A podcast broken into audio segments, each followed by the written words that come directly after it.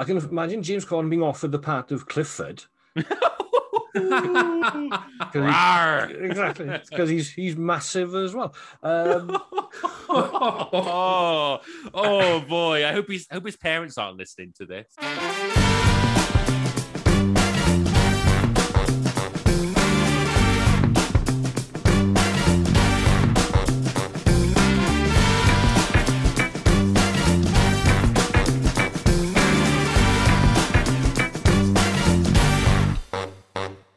Hello and welcome to the Danjo Film Show, episode 51. We're past the 50s, we're into a frisky 50s. As always, I'm joined by my partner in crime. He's a bit like Clifford the Big Red Dog. The more you love him, the bigger something grows. It's Joe Richards.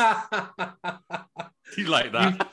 You've taken a lovely children's property there and just twisted it into something which is very, very wrong. You're welcome. You're welcome. It's what I do.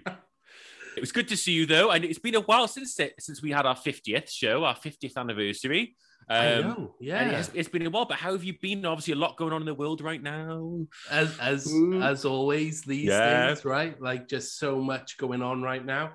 It has been a while. I think it's just that time of year now where uh, scheduling and everything like that, you know, is is is difficult to find the time where you and I have been free to do this and to see as many films worth sort of talking about. There's been like a dry patch, I think, recently Mm. uh, a number, a couple of weeks, especially the week where Resident Evil came out. But what is exciting is that I think we've got a hell of a show today, Mm. and and that's the great thing. We've sort of held off, and today we've got three great choices to talk about. I think, which will which will be great to uh, discuss. But yeah, otherwise, I'm all okay. Looking forward to the Christmas break, regardless of what happens. I was speaking with my older brother earlier on today. He's like, look, you know, if we can all get together, great. If we can't, I will sit on the sofa and watch James Bond all day with Baileys. So, regardless, Ooh. I'm very much of that opinion. Like, regardless of what happens, Mm. um, I think I'm enjoying. I'm looking forward to enjoying the Christmas break. But how have you been? Good, good. Uh, You sound very swanky there with the Baileys. Very, very posh watching Bond. I, I like that idea. I'm going to borrow that. Well, maybe be I- martini, really, It right? should be. yeah. like, Oh, we don't like martini. yeah. Um, I'm good. I'm very, very good. Like you said, really excited for today's show. We've got some big films coming out. One in particular, everyone's been really anticipating for a long time. Clifford, of course. Um, we've also got that Spielberg film and the Spider-Man film, but who cares about those, huh? Yeah. Um, no, obviously Spider-Man, uh, No Way Home, been teasing it. Obviously, you've seen it, Gary's seen it, our guest. Uh, I haven't yet. I- I know, but it's been so hard trying to avoid spoilers. It really, really has. But I've been good. School is finishing tomorrow, last day, and then Christmas. Woo! Whatever that entails. Yeah. Uh, school is out, um, but yeah, it's it, I I've been fine. You know, just great to be back on the show. Really great to be doing this, and yeah, looking forward to the rest of the shows that we've got coming out as well, which we're going to talk about at the end. Yeah, we've got some exciting shows. This is a great thing about it, the end of year, you know, the end of year specials, the Christmas specials, everything like that. I, you know, it's a really great time to to pick up recording again. And the only thing I'm disappointed with recently is I haven't managed to get a hold of a Radio Times. Do you do that when you circle like what you're going to watch over like the films? Oh yeah, and- it's, and it's, a, stuff it's, like a, that. it's a Christmas tradition for everyone. Exactly. I think. Yeah. The only plus side is the uh, BBC Radio Wales show on a Friday because I Oh. know that that is a very reliable source of what is coming up on television over Christmas Oh um, from our good friend Gary Slaymaker. Oh, funny you say that because Gary has joined us now on the show. We've had him before. We're having him again. We'll have him as many times as he wants to come on. He's he's he's our film guru, as he's called on BBC Radio Wales. You can catch him every Friday, uh, three to four, with Larry Sean on BBC Radio Wales. And also, he's got some exciting things coming up, which he's going to talk about. So please welcome to the show, Gary Slaymaker. thank you, gentlemen. Lovely to be here again. Oh, lovely to have you. I cannot believe how long it's been since you've been on, but it, you know, that's life, isn't it? It goes so quick, This is it? it. This is it. Absolutely. Well, we looked like we were out of lockdown, and all of a sudden, uh, work came in this year. So, so, so, all of a sudden, I'm not just messing about and doing stuff online or, or filling my day just watching box sets on Netflix or, or drinking in the in the comfort and safety of my own home in my pants. All of a sudden, I'm having to earn a living again. So Yeah, what a pain! What a pain! I huh? know, terrible. But there you go. Oh, and yeah, and speaking of work, you have been very, very busy, haven't you? Um, and obviously, you are a man of many talents film critic, writer, comedian, but you've got an exciting tour coming up, haven't you, Gary? Well, if we can get through this Christmas, uh, Yeah.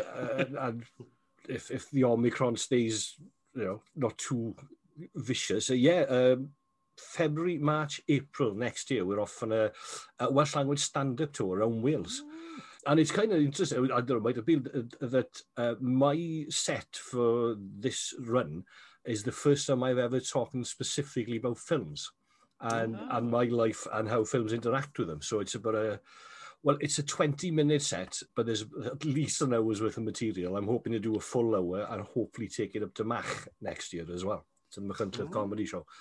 Uh, so yeah, that'll be exciting just to get out on the road again. And oh. these two, and these two characters we created during lockdown called Win and Viv, uh, two two farmers who were commentators basically on on just anything. And we did this thing where they did a commentary on a fashion shoot. and it just went huge. There's, there's over 80,000 people have watched it since. Wow. Yeah, and, and the second ones, they're very, very, they're all doing decent business. And I think people just wanted filth. Basically, filth and rudeness and swearing because they don't get that on S4C. And it's you know it, it's again it's in Welsh, but all the swearing's bilingual clearly. Um, and we just thought, well, if we're going out on tour next year, why not? Why don't we take Win and Viv with us to see how they work in front of a live audience? And if and if there's you know, if, if it goes down well, then there'll be a Win and Viv tour later in the year. Oh, amazing. Sign me up. Get us tickets right now. I, I think you're right though, Gary, because I think what everyone's been through the last what almost two years now, they love filth and they love comedy, and you've got both of that, haven't you, Win and Viv? Yes, yes, th- th- this is it. I mean, uh, my mate Stefan, Stefan Evans, who, who plays Viv, just a naturally funny guy. The man has funny bones. So when we go and uh, sit in a recording studio with whatever clips we've edited together, and, and none of it is scripted. It's just we have a few bullet points about ideas we, we have for, for some of the things on screen. And then Steph, git, uh, does his best to try and crack me up. That's the whole point. Is he finds that one line that just and some some of those um, corpsing bits that we leave in because it just sounds great with me losing it because it's such a brilliant line. so it's gonna be it's gonna be very tough doing it live because he'll be even worse there. But but again, it hopefully that'll work with the live audience as well. They will bounce off that. Yeah. and what yeah. about the um, radio show, Gary? Uh, we were saying before we joined how it is the highlight of uh, my Friday. And I'm Very not kind, just saying that to you. It genuinely, I wake up on a Friday, I'm like, right, that that is pinned in my diary, ready between three and four to listen to the to the film show. How many shows have you got left now before the end of the year? this Friday coming is the last one I'm doing with Valeri because she's off for Christmas. Then the following week, I'll be in on the Thursday, the 23rd, with Behnaz, and we'll be discussing Matrix Resurrections on that one. And then my final appearance of the year is on the, oh, I think it missed the night before New Year's Eve. So it's the 29th with Suzanne Packer. Uh, and that's hopefully when I'll be doing my 10 of the best films of the year. Ooh, So, yeah, exciting. So there's a lot coming up before before I say, say farewell to 2021. Absolutely, absolutely excited. We love that, don't we, Joe? We love the end of the year and, and choosing our best. I love choosing the worst. I love going after all the little garbage. That was easy this year. That was that, that was that was Venom. Let there be carnage. Just oh, Oh, okay. Oh, I, I will okay. make my worst enemy watch that. wow. Okay. Oh my goodness me. Oh wow! I hope Oh, Tom. Beasley isn't listening. Uh, No, our I know. Venom super van that we Oh, had on never. our uh, Venom Yeah. show. Yeah, gosh. I, I hope Tom Hardy's not listening. Well, although he probably thinks the same. I don't know. well, I've cheered. He has.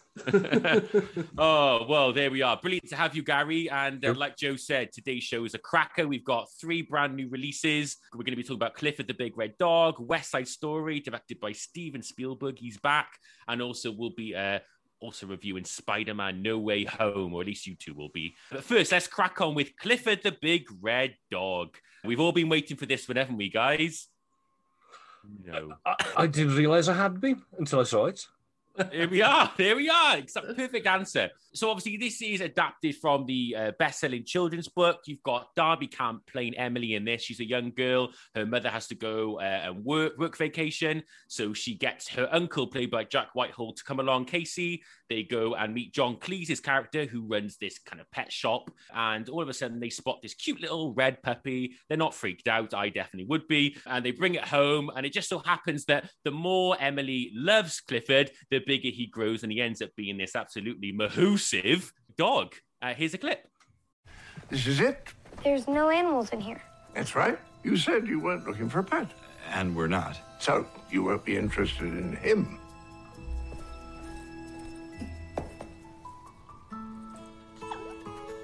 Goodness. You're just the cutest thing I've ever seen. Look at you. Oh, you're so cute and, and so tiny. And so red. I love that he's red. How did he get that way? I don't know. I think he's lost his family, so he's a little confused. Poor guy. I'll be your family. No, you will not. Please, Uncle Casey. He's so tiny, he wouldn't bother anyone. Mr. Bridwell, how big is he gonna get? Well, that depends, doesn't it? On what? On how much you love him. There's a clip there from Clifford the Big Red Dog. So I'll kick off with this one. Obviously, this film's been delayed for quite a while. It's supposed to come out back in September. And then for some silly reason, it just kept getting delayed and delayed and delayed. I'm not sure why. But obviously, if you've seen the trailer, you kind of know what you're getting in for with this one. I mean, it's one of those films, right? Where you watch the trailer, and honestly, it felt like the trailer being developed for a whole film. And that's honestly what it felt like. I mean, there are no surprises here. All right. There are no, you know, amazements here. It's not a masterpiece at all. But I tell you what, I was in a cinema full of families and everyone was hooked by this. Everyone was really engaged. They had a lot of fun. I think it has a lot of slapstick for those who enjoy that. I'm not a massive fan, but I was just watching it and I just thought, listen, I'm not going to complain about this. I'm not going to be critical because it does exactly what it says on the tin for me personally. Um, I think the cast are all decent. I like Jack Whitehall, and I'm somebody who I don't like James Corden. So I'm somebody that's obviously some people are like, oh, how can you like him? Did we need the American accent? No. He could have been British, absolutely. But again, it was nice to see John Cleese pop up. I mean, he did his two days filming, didn't he? He just came up and went and then came back again. Um, I just thought the cast were really sweet. In particular, I think Darby Camp, the lead girl, is very charismatic and charming. You'll know her. She was in the Christmas Chronicles on Netflix. I altogether, I just thought this was fun, upbeat, family film, nothing really too serious, obviously, over the Christmas holidays. Something that actually a lot of ages, age ranges of children can go watch and enjoy, whether you're young or teenage years. So I think it is a good bet for families who want to go watch it. And yeah, I thought it was absolutely fine. I enjoyed it for the time I watched it. Will I be rushing back and watching it again? Probably not, but I actually really enjoyed what I watched, to be honest. And I know I'm in the minority there, but um, yeah, I, I, I thought it had enough charm, it had enough humor in there, and again, I thought it was paced very well, and it just kind of flew by for me. So yeah, I really enjoyed this. But Gary, what about you? Did you fall in love with Clifford? Well, yeah, they were put well put together pixels. but it's, it's weird because it's it's not the most incredible animation for for the dog, whether he's tiny or big, but it works. It, it works because you get to see the character of Clifford coming through in a way. Charming is probably the best word I could use for it. Uh, I went in there with low expectations, kind of thinking, oh, that was fun. I'm not the target audience, clearly, but there was enough in there to make me go, yeah, this is a great little romp. If, if I had kids, I'd, I'd be ushering them in through the doors to see this one. I'm not a Whitehall fan at all, or Jack, uh, James Corden either funnily enough. Uh, but he was more than passable. You know, I, I, didn't want to spit at the screen when I saw him, which, which is what usually happens when I see him doing stand up. Uh, but again, yeah, didn't need an American accent. The weird thing, his sister is English in the film. Mm. So why you bother giving him uh, an American accent, which which I'm not sure it's, it's somewhere between Texas and Alaska as far as its uh, vocal location. And again, kids weren't annoying. That's that's one of the things when you watch American films, the kids can be incredibly over the top and not here, which was another plus point. The gags worked really nice. Some of them, I thought, are you sure this is a kids' film? There's, a fight in a, deli, which is beautifully done, and there's a, throwaway payoff gag. It's a Salt Bae joke. It's uh, it's Jack Whitehall just kind of pretending to flick dust. I thought that's nice. It'll it, it won't be relevant next year, but it just you know it feels good. But yes, the slapsticks there for the kids. Pleased as his contractual obligation, I have another divorce to pay for, routine. but it always it, it's got that feel. It's it's it's part big, part Beethoven with little elements of Paddington thrown in as well, just for the quirkiness of it. Yeah, I, I was I found it very entertaining. Oh, Diolch. Joe, what about you? For me, it makes perfect sense they would actually be released this time of year, actually, because I do think it offers an alternative for families, as you said, Dan, who maybe aren't into Spidey. I mean, Spidey is two hours, 40 minutes. So, um, and, and, and Clifford is 90 minutes. So I think it does offer that great alternative for families over the Christmas period who might not want to take their 10 year old to go see a two hour and a half Spider Man film or a Matrix picture. Um, so I do think it makes perfect sense they'd be released this year. And I do think it does have a certain twinkly, magical air about it. I think the score has that sort of feel like the you know, and, and there is that sort of element to it. There's nothing in there to hate per se, although I 100% agree with Gary. The Jack Whitehall accent, I thought, okay, obviously he's playing American because his fa- the family's American, and then when his sister rocks up and she's British, I was like, what? Like, why? Why would he choose to do this? And I do think the Olivia Colman clip, if you've seen that from Graham Norton, where she basically destroys Jack Whitehall like uh, unintentionally, but basically says, "Oh, you were doing an American accent in that clip." I think that's probably funnier than anything I, I, I saw in, in Clifford. But like I said, I, I sat there, it passed the time, and what was on screen was sort of keeping me engaged. But uh, there was nothing in there to sort of write home about either. I thought it was perfectly passable and, and inoffensive. I didn't hate anything about it, but nor is it a classic. And I actually prefer Dora the Explorer. I think what what they did with that film, which is like fully lean into the children show element of it, like where they go, "Can you say this? You know, this word and everything like that." I thought was brilliant, and I wish maybe they'd been a bit more creative how they tackled Clifford, maybe. But I think it's got a sweetness to it, and I think it will play well to the demographic. Oh, there we go. So if you're looking for some charming family fun, take the kids to see Clifford the Big Red Dog. Moving on now to something very, very different. And this is Steven Spielberg's West Side Story. Maria, I just met a girl. Okay, I'm going to stop now. Joe, would you like to take this one and explain to us West Side Story for those who don't know? Yeah, so this is West Side Story, a remake of the 1961 film and the stage musical, um, which I believe Gary probably will be able to tell me the exact year that the stage musical came out 1957 or something like that, Something I like that. imagine.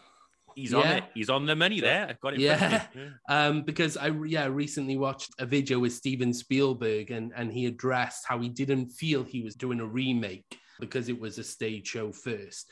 But that this is Steven Spielberg directing, taking on the classic story of a community on edge. You've got the the Jets and the Sharks. The Jets are the sort of the greasers, uh, do the clicking of the fingers. Young American guys who are very angry, feel maybe a bit lost, a bit ignored by society, and take out this rage and anger mainly on the Puerto Rican community. And it's basically a story about Tony, who um, has recently come out of prison. He's looking to have a new start in life, and he meets uh, Maria at a dance, who is obviously Puerto Rican, um, and her brother is a leader of the Sharks.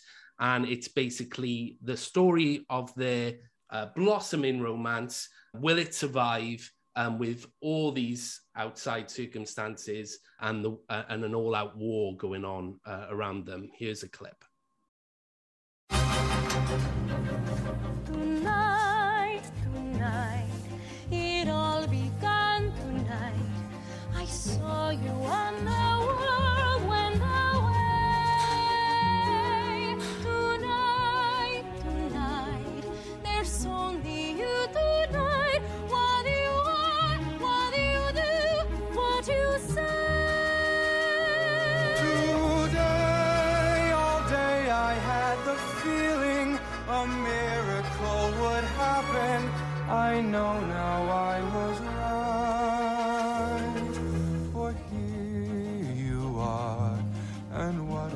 just a world. There's a star tonight.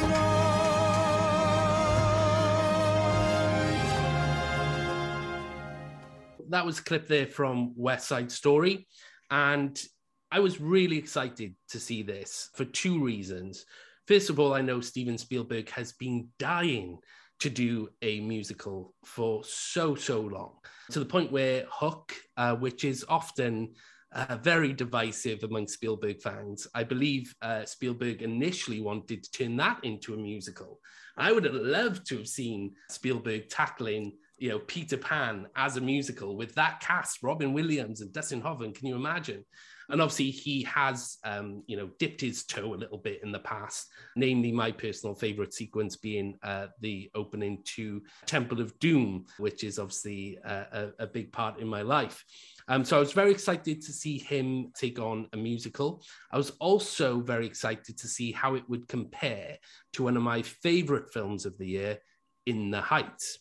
I have not got uh, a great deal of love for, for the original West Side Story. I've never seen it, so I can't really comment. I don't have that sort of affection, that that link to West Side Story. Never seen the musical on stage, never seen the original film. I've obviously heard the songs, um, but I've never had that connection. So I was going in completely blind with sort of no expectations other than it is Spielberg. Now, for me, I think there are pros and cons with this. I think the pros here are that it's Spielberg, and I do think it is Spielberg's best film in years. I can't remember the, uh, the last time I saw a Spielberg film where I was really taken with it and I thought, yeah, great, like he's back, he's back on form with this. I think the past couple of years, his films have been fine, passable, but like The Post, I mean, you know, films like that, they, they just sort of flew under the radar. They didn't feel very um, Spielbergian um, i to me at all. And um, what this does, you know, 100% feel like Spielberg's having a lot of fun. He's enjoying it. It's, it's been a passion project of his for so long, and he's just having a blast with it. So, so I think that's great. Technically, it is tremendous. The musical numbers are just terrific. I mean, the opening it just builds that tension. I mean, Spielberg is a master of tension anyway. We all know that. Um, but that opening where it just builds and builds, and because I've never seen the West Side Story before, I was like, where is this going? When is the singing going to start? Where's the music going to kick in? So I think from a technical standpoint, it's terrific. The music, the set pieces, the tension through it, even the performances, I think are outstanding. I think Rachel Zegler is the star of this film.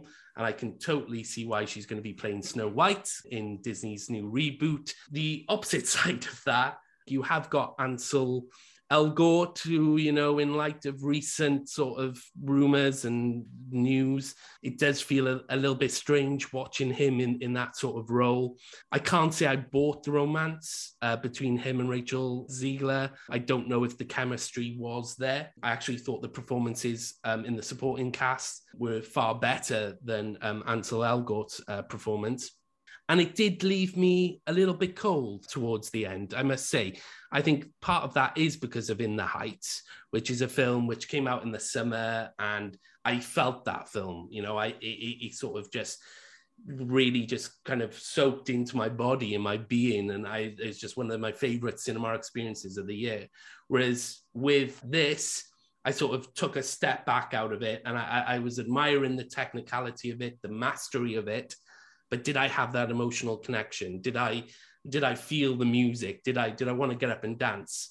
Not so much. So I think technically it is brilliant. It is Spielberg's best film in years, but from an emotional side of it, I didn't really feel that connection. But hopefully, it'll bring the story to a, a new audience, and um, and people are loving it. People are absolutely loving it.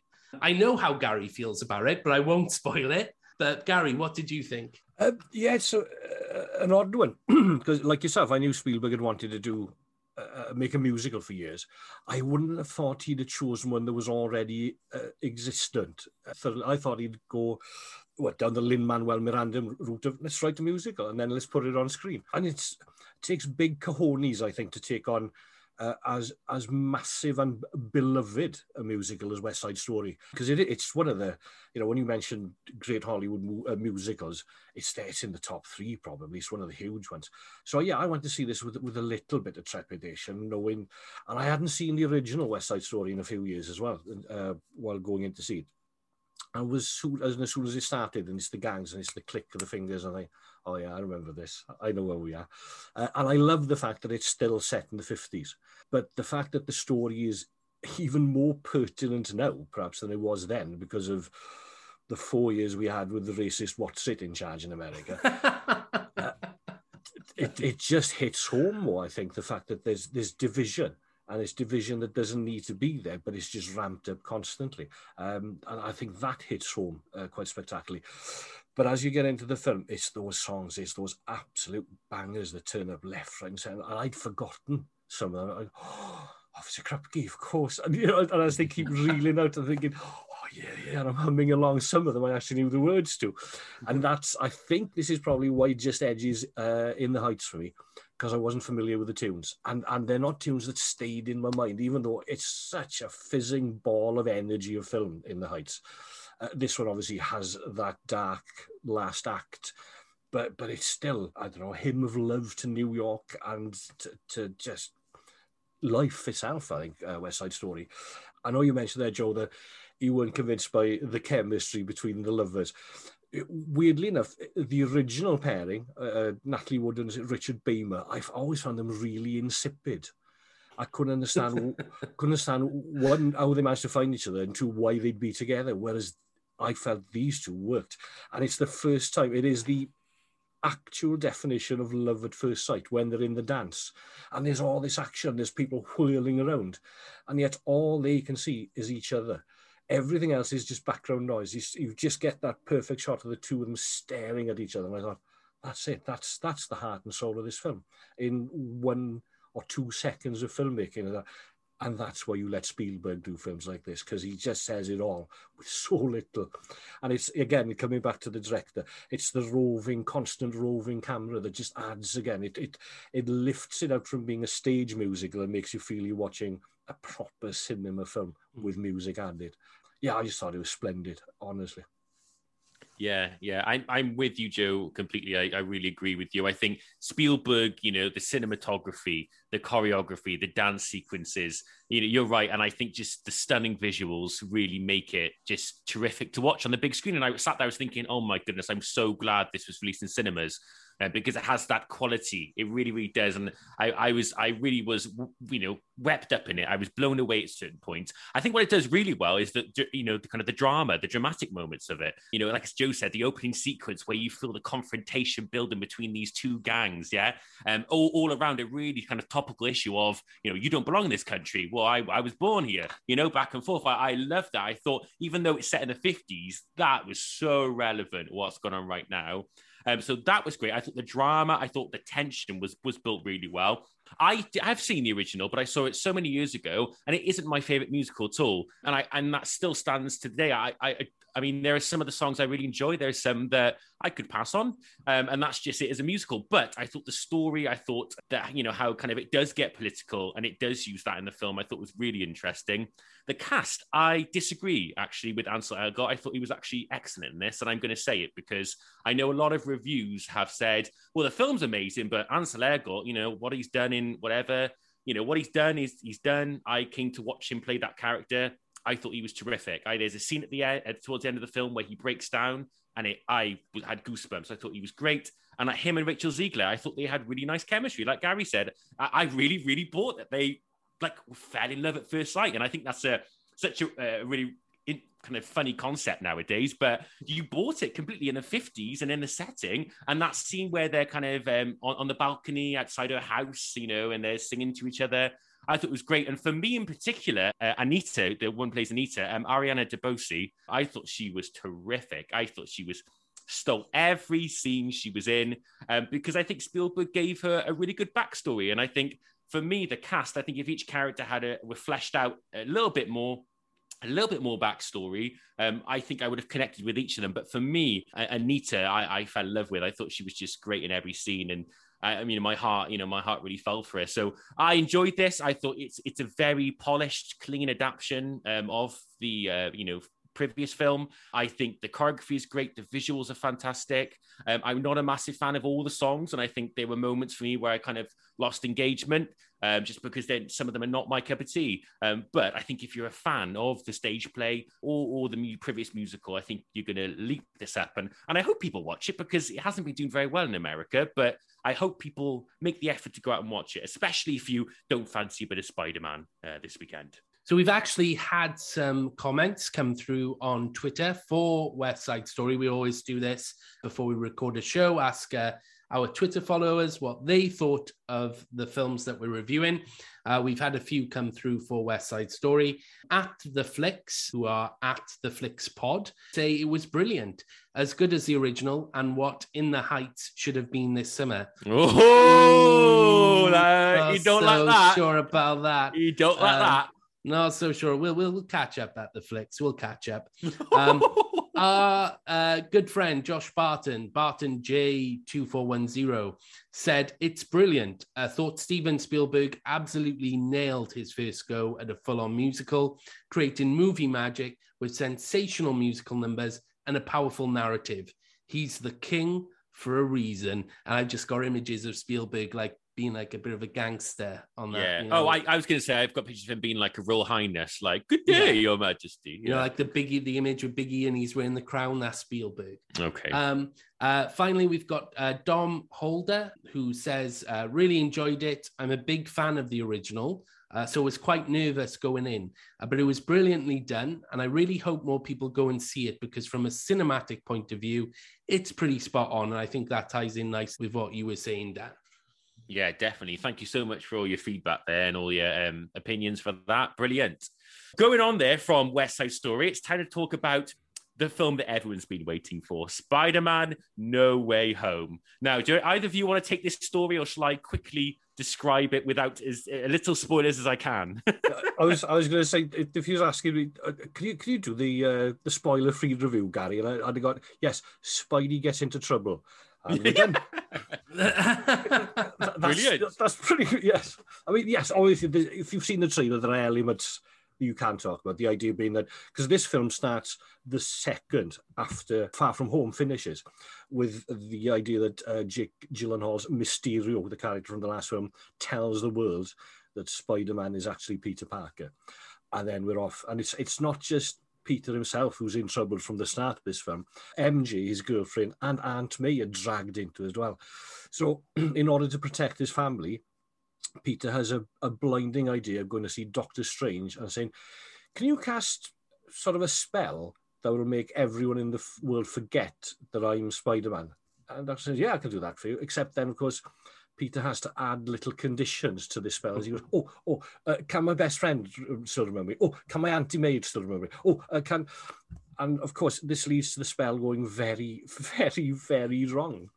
And what ends what ends up from this is that all of a sudden these baddies start appearing on screen that Peter Parker has never seen before, except we as the audience have seen every one of them before.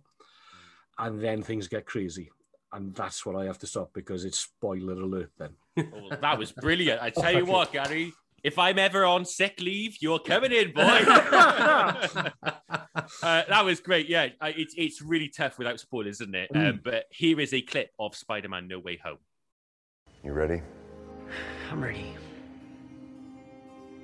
Nice knowing you, Spider Man. Wait, excuse me? The entire world's about to forget that Peter Parker is Spider Man. Everyone? Uh, can't some people still know? That's not how the spell works. So my girlfriend's just gonna forget about everything we've been through? I mean, is she even gonna be my girlfriend? All right, fine. Everyone in the world's to forget that you're Spider Man except your girlfriend. Thank you so much. That... Oh my god, Ned. Okay, let's not change the parameters of this spell anymore while I'm casting Okay, I'm done. it. I'm done. I, I swear I'm done. I'm done. Nah, but my Aunt May should really know. Dude, just stop talking. That was a clip there from Spider Man No Way Home there. Just want to point out this is doing amazing at the box office right now. I mean, it's I think it's grossed the highest box office first day in in in, uh, in history. I think it, it grossed 7.6 million in the UK on its first day, which is set a new record apparently. So it's amazing that people are coming out to the cinema. I think it's going to do a lot of favors, like Bond did, like Dune did. But Gary, because you gave such a, a lovely uh, plot synopsis there, start us off. What, what did you think after all these months of watching the trailer and all this hype? What did you think? It's it's kind of weird because everyone keeps saying, "Oh, Batman, Superman." Th- Those are the two guys that you'd you know leave the house on crutches to go and see.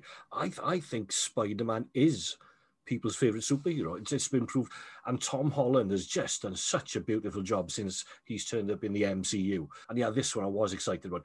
Obviously, I've read every rumor out there. I'd heard all the stories. Oh, such and such will be in it. Such and such will be in it. And you go, yeah, well, let's let's see, let's see what happens. The one thing I can say that added so much to, to my viewing was the audience. Because I saw it half past nine on Wednesday morning at Cineworld Cardiff, and the place was just rammed with Marvel fans. And every reveal, every Easter egg, every new thing that appeared on screen was greeted with whoops and applause like I've never heard before. And it just made the film even more special as far as I'm concerned. It's, it is probably the, the best experience I've had in the cinema in years. So thank you to, to that gang that turned up at half nine Wednesday morning. Um, it's, ju- I mean, I see the, the of you don't know where to start when you talk about this because so I'm, We're, we're going to be here for two hours, I Yeah. think. because as soon as you say one thing, it's it's like it's like kaplunk. You pull one little pin down and bang it all falls down. All I can say is, uh, in the first five minutes, ten minutes, when when Spidey gets legal advice, that's the first big whoop of the film, and I was going, yes. All this really comes from how well Marvel have prepared for Phase Four over the last two years. Uh, it starts with WandaVision. Uh, I suppose really uh, the the film that, the, the thing that really leads into this is the series Loki on Disney Plus, because the final episode of Loki created the multiverse, the idea that there are hundreds and thousands of Earths, all slightly different from each other. So all of a sudden, this is now part of Marvel's canon when it comes to going forward, and this is the properly the first from the MCU to deal with the idea of right, we've got a multiverse, let's go play in it. Uh, and you can sit through the film and go, that's incredibly self-referential, or that's very meta, or you've done that for the fanboys. But they juggle it so amazingly well that it's, you just have to take your hat off to Kevin Feige and the rest of the team because they've come up with something I think extraordinary with this film. So yeah, I, I can't wait to see it again. To be honest, with you. I loved it. I can't wait to see it the first time. I, I just, I, eh, honestly, it's one of those things. It's like it's like waiting for Christmas Day, isn't it? Everyone is talking about it. Everyone is saying, "Oh, you have to go watch it." But I'm, I'm buzzing to see it. Joe, same with you. I know you saw it opening day, didn't you? Um, Yeah. And you, you, you had a packed crowd. How was it for you? Yeah, so again, I saw it Cineworld Cardiff. I saw it at seven o'clock uh, yesterday evening, and it was still packed to the rafters. And what's interesting was uh, the night before I saw West Side Story, there were about four people, same screen, uh, super screen, uh, four people in West Side Story with me. And then yesterday, you just could not move. You know, it was one of those awkward things. Who's cup holder? It was just packed uh, to the rafters, which was lovely to see same as Gary, really. I was especially excited for yesterday because over lockdown, uh, Hannah, uh, my girlfriend who I've been with for a while now, she never liked Marvel. She'd seen Guardians, but otherwise she was like, "Oh, Marvel, oh, it's it's it's it's awful. It just looks rubbish." And I was like, "Right." Over lockdown, I kept mentioning Thanos. I was like, "This is like uh, Endgame." Dropping the hints and then i was like let's just watch them so every night over lockdown we watched uh, a marvel and now she's like a bigger fan than me. She's like did you spot this uh, easter egg at this moment? I'm like no i didn't see that. That's not fair. I i, I liked it first. But obviously she's never had those big experiences. She's never had the Endgame experience uh, which dan we saw together a midnight showing and did. The whoops and the hollers and everything like that Oh, I tell you what, I've never been so sweaty in all my life. I, I to like pull yeah, myself right? out from the seat. it was iconic. Um, Yeah. So for her to get that experience, and I knew she was going to have that experience yesterday, um, I was excited for her. I was on edge. Like, it's a good thing I'm not into sport really, because my, my brothers are sport fanatics. And how I seen how they get, you know, FA Cup and all this business. I was like, how can you get so worked up? Last night I was worked up. Like I, we were running late. I was like, oh no, like I was on edge. I was like, I need to get into the seat. I want to be there early. So like everything is settled and everything's ready to go. It was that excitement that I knew that she was going to get that, hopefully, that she was going to get that experience of those reveals, those Easter eggs that Gary mentioned. And without spoiling anything, they were there. And everything that I wanted to happen did happen. And as Gary rightly said, 20 minutes into the film, I literally said, "Oh my god!" and grabbed Hannah's arm because uh, there, there was a moment where I was like, "I can't believe this is actually happening," and and yeah, it, I I was just blown away in the like the whoops, the hollering. It just adds to that experience, and I think that's the thing with Marvel these days. I, uh, you know, I've done a few podcasts in the past with Nick from Wales in the movies, and I remember talking with him before about those cinema experiences, and he said to me, you know, before back in the day, that would be Star Wars or something that, you know, you go see Star Wars and and that would be the experience. Not so much these days. Marvel have have basically taken that and run with it. And you know, they are the crowd pleasers at the moment, these big blockbusters, which everybody, you know, a massive audience is just so invested in um, these characters that that when they do these reveals and, and, when, and when they play to the crowd so well and give them what they want, it's just a magical thing. And, and that's how Hannah described it afterwards yesterday. She was like, that was a bit magical, like seeing everybody getting so excited. But that said, even without the reveals, I think it works extremely well in the Spider-Man canon because I think forget the the twists and the turns um, and the return of the villains. At, at its heart, it's got the some of the emotional beats in the Spider-Man, uh, you know, history that have been missing so far uh, from these two previous films, and you know, certain lines and everything like that. And I think even take away all the villains, and it works on an emotional level um, better probably than the last two Spider-Man um, films have. And like Gary said, Tom Holland, I think, is brilliant Spider-Man. I think Zendaya is a great MJ. Obviously, they've got chemistry because uh, we all know why. Yeah, it just worked. I just thought it was. I mean, I gave her a five star because I came out of it and I thought there was nothing within that film where I, I, I was a bit like, oh, that didn't really work for me or anything. I, I was just hooked. Two hours 40 flew by like so quickly. It just flew by, didn't feel the length at all. I thought the casts were amazing. Um, the the whooping and the hollering was great. Did everything that I hoped it would, and um, yeah, I can't wait to see what they do next because, like Gary said, the the multiverse, eh, multiverse is their oyster now. Well, obviously, uh, state of the end, clearly. Um, yes. It was, it was weird, because even uh, Wednesday morning, there was still a few people who were wondering out as the credits rolled. I thought, have you never seen a Marvel film before? What is wrong with you people? Let them go.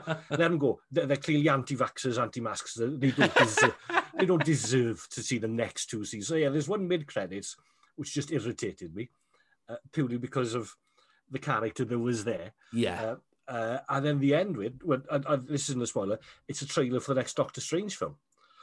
And again, it's a multiverse thing. I mean, clearly, this spins out the, the What If uh, animated series that appeared on Disney. And I'm thinking, oh, boys, you're just loading the toys up on the cart here for me. um, so, and obviously, it's it's not a spoiler to say that obviously this new Spider-Man also links to Sam Raimi's original trilogy and the two Andrew Garfield Spider-Man because of the villains we've seen in the trailer. But that's as far as I'm willing to go. But it's it's how they interconnect. It mm. oh, it is so spectacular because it's all down to character and dialogue. It's not about the effects this time around, mm. and that's why I think it's such a brilliant film. Oh, boys, you've got to stop. Honestly, I'll be so excited on Saturday. I'll have to wear double knickers. I'll be, I'll be, uh, I'll be all over the shop. Oh, well, brilliant. I will definitely stay. I always stay till the end, Gary. I wouldn't let you down like that. All right, I'm not one of those people. Also, I have got. Uh, we also went on Twitter and we asked all of our listeners about what they thought of Spider-Man: No Way Home. Obviously, only been out for a little while, but we've had a lot of um, different opinions on this, which is interesting. So, Josh Barton um, at Barton J two four one zero has said the best MCU Spider-Man and amongst the best of the Spider-Man films we've had. Fan service done just right and amazing to have an audience react like that again for the first time since Endgame. Oh, takes us back, Joe, doesn't it? Easily Tom Holland's best performance in the role to date, too. Thank you very much. We've also got um, a review, a re- little opinion here from at David Oscar. Thank you, David. The most fan servicey and potentially most unoriginal MCU film yet. The entire thing just wants to reference memes, the niche conversations of nerds on the internet, and the characters of the past without developing or giving time for the new. Great performances, but too comedic. Oh, so uh, very divisive there. Very divisive. But thank you very much. Thank you very much for your tweet. I'm a bit scared now. I'm a bit scared. Hmm. So, cannot wait for that. Really, really excited. Uh, but moving on now, Gary, are you ready to play our segment? It's called Two Truths and a Lie.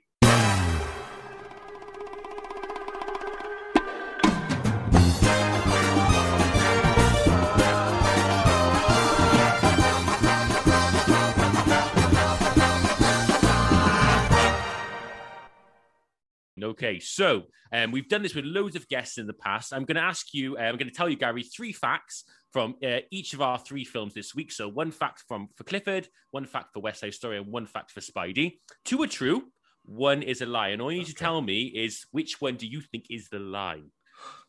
Here we go. Are you are you ready? I'll give it a go now. Yes, go on. Brilliant. Excellent. You've got the mustache for it. You'll be fine. uh, okay. Fact one James Corden was initially cast as the role of Casey in Clifford the Big Red Dog, but had to pass, pass it on due to scheduling conflicts where the role was passed on to Jack Whitehall. So that's your first fact.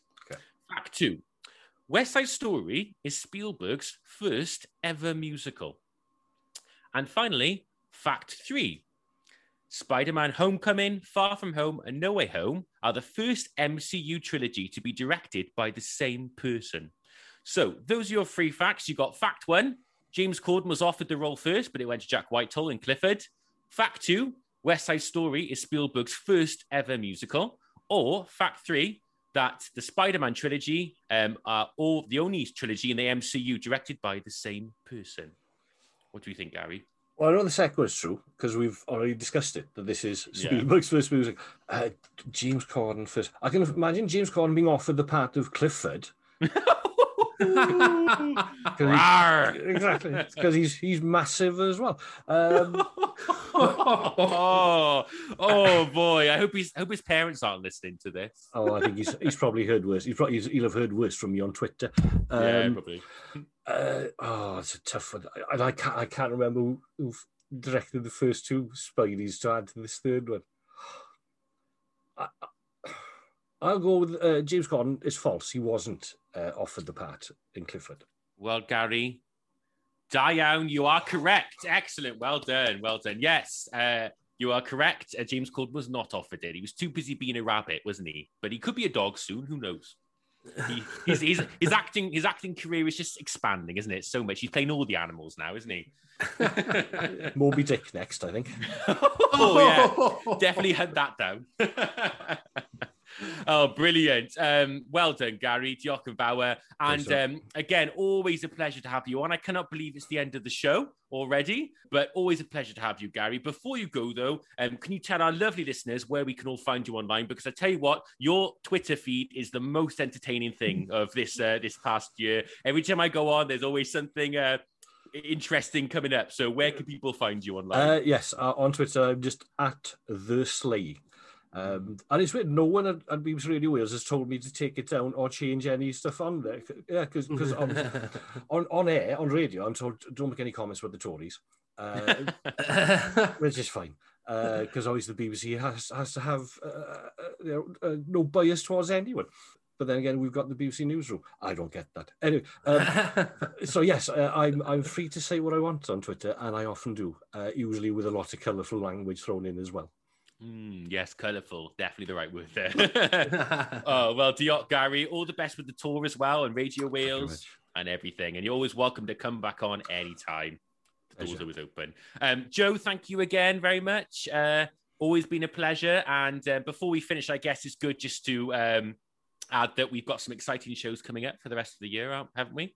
We have indeed. So we've got our Christmas special uh, due out next week, which is going to be a Christmas Carol themed, which which, which we're excited for, something a bit different to what we did last year. And then uh, also we've got our end of year show uh, due out as well.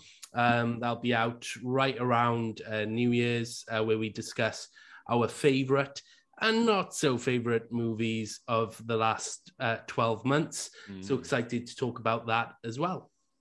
Excellent. Yeah, looking forward to that. Really, really buzzing. We'll have a couple glasses of wine, won't we, Joe, for that one? We will. Me- you're, merry you're coming festive. over. You're coming over to the office uh, finally next next Monday. Um, I'm excited. and you're off the next day, so you can always crash in the spare room after a couple Oh, of glasses boy. of wine. It's going to be a heavy one. We're going to say stuff on the on the recording. We're going to listen to afterwards. We're not going to be happy with. I tell you what. As long as I click save, because last year's Christmas show, I had a momentary panic where I drunk too much, and I was like, "Have I saved this show with all our guests?" Uh, so as long as I don't have that minor heart attack again, I'm, I'll be okay. Well, wine and podcasting don't always go well, do they? Yeah, they don't. They don't. Oh, thank you so much again. And as always, make sure to listen to all of our old episodes. Uh, you can find us on Mixcloud, Spotify, Apple Podcasts, and you can also follow us on social media. Um, we're on Facebook under the Dan and Joe Film Show, and you can also catch us on Twitter and Instagram at DJ Film Show. Uh, we look forward to seeing you uh, for our special shows coming up. Uh, stay safe. Thank you very much for listening, and goodbye. Bye bye.